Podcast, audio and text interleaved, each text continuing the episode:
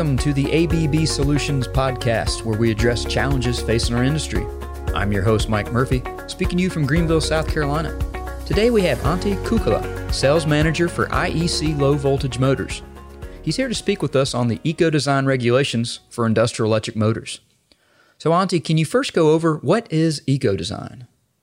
Thanks, Michael. So, eco design is efficiency regulation for electric motors in the European market.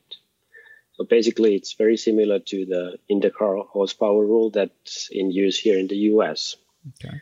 Eco design, better known as the uh, EU MEPS, the minimum energy performance standard, will be implementing a new revision of the regulation in two different stages. So first change in the regulation will take place 1st of July 2021, extending the scope to a fractional outputs. Motors below one horsepower need to meet IE2 efficiency level going forward.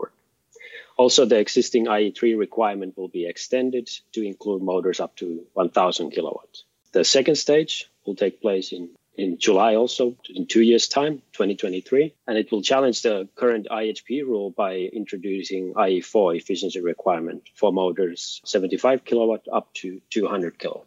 Okay. Can you provide more detail about which products are impacted? The scope of the new eco design regulation is induction motors that are across the line started, rated up to 1000 volts, either 50 or 60 hertz and regardless of the motor standard. So basically, this means that majority of the ABB low voltage motor offering in IEC and, and NEMA included. For instance, motors that were previously exempt are now covered, like the TEAO motors, uh, motors with the external brake, and most importantly, ATEX certified motors for explosive atmospheres, also known as EX motors. Also, previous regulation allowed use of the uh, IE2 motors when operated with the VFD, but this will be no longer accepted starting 1st of July this year. And instead, the motors need to comply with the IE3 level within the scope of the MEPS. As we are preparing to meet the minimum efficiency levels, as per the new regulation. I would like to point out that the uh, ABB motor portfolio already has products that go beyond these uh, requirements. And for instance, one good example is the uh, synchronous reluctance motors, also known as SynRM, that already meet IE5 levels. Okay, great. So let's talk about non compliant motors. What happens with them? It's important to note that to be able to stamp the CE mark going forward, motor will need to meet the new minimum efficiency levels uh, defined by the eco design. So if the motor doesn't meet, fortunately, the CE mark will be removed from the motor, even though if it was possible in the past. So even if motors end up outside of the European markets, where there might not be an efficiency requirement in place, we will not uh, be allowed to stamp the CE mark going forward.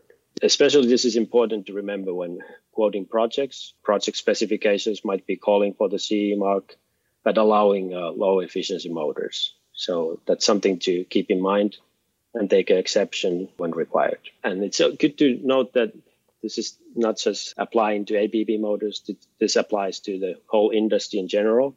So everybody needs to follow this rule and remove the CE mark sure. as required. Okay, absolutely. Okay, great. Um, so, Antti, can you tell us how this will impact the U.S. market? So, first, a lot of companies here in the U.S. they export their products to Europe, and they need to be aware of the uh, changing regulation. And then, secondly, a lot of the customers that they might have overseas, they might require the CE mark. So it's also to keep in mind that if they don't follow the EU MEPS, they will not be able to get CE marked products. They will have to upgrade their motor offering. As the rest of the market here in the US and the globe starts to demand more energy efficient solutions, uh, I think it's time to start thinking how to comply with the future requirements and and how would this be a possible competitive advantage for over the competition? So this can be turned around and, and used as a as a marketing tool, for instance. So uh, basically, the EU MEPS will set a new baseline for rest of the countries to catch up, and uh, sooner or later, this will also most likely impact the US market. Okay, so how have energy efficiency regulations been evolving globally? Well, since the adoption of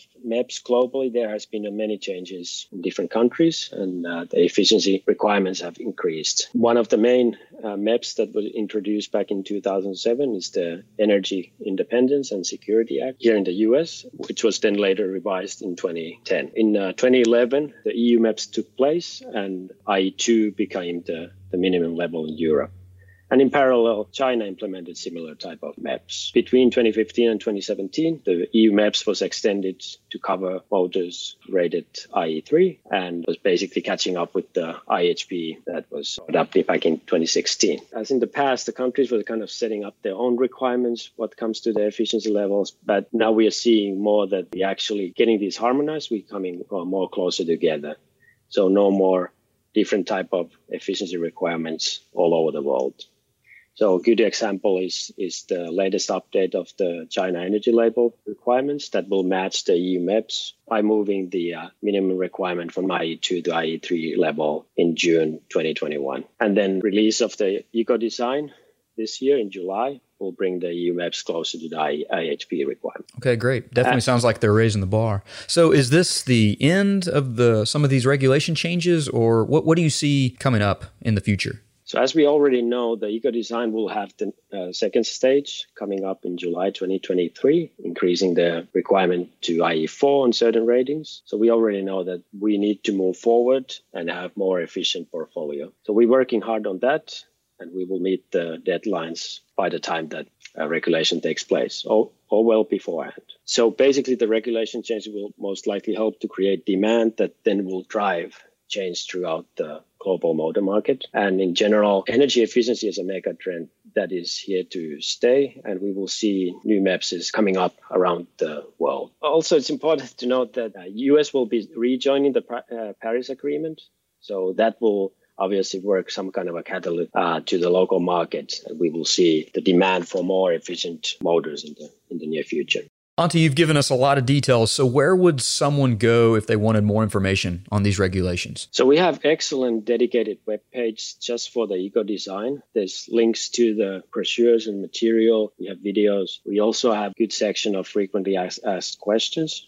So you can find very good information on that website. You simply type ABB and Eco Design on your search window and you should have a search re- result for it. Alternatively, you can also look at on baldor.com under IEC frame motors. You should have some information there. And obviously the most easiest way is to contact your local ABB sales office. So they can provide guidance and will bring in the experts required. And also to just to add to this, ABB has also launched, the uh, energy efficiency movement. And on that website, you can find interesting white paper about motors and drives and how they can help us to save energy every day. Okay, great. Well, hey, uh, thank you for updating us on eco design for ABB Motors. Remember, if you would like more information, contact your local ABB sales representative. If you have any questions or comments regarding the podcast series, visit us at us-solutions at abb.com. Thanks and have a great rest of your day.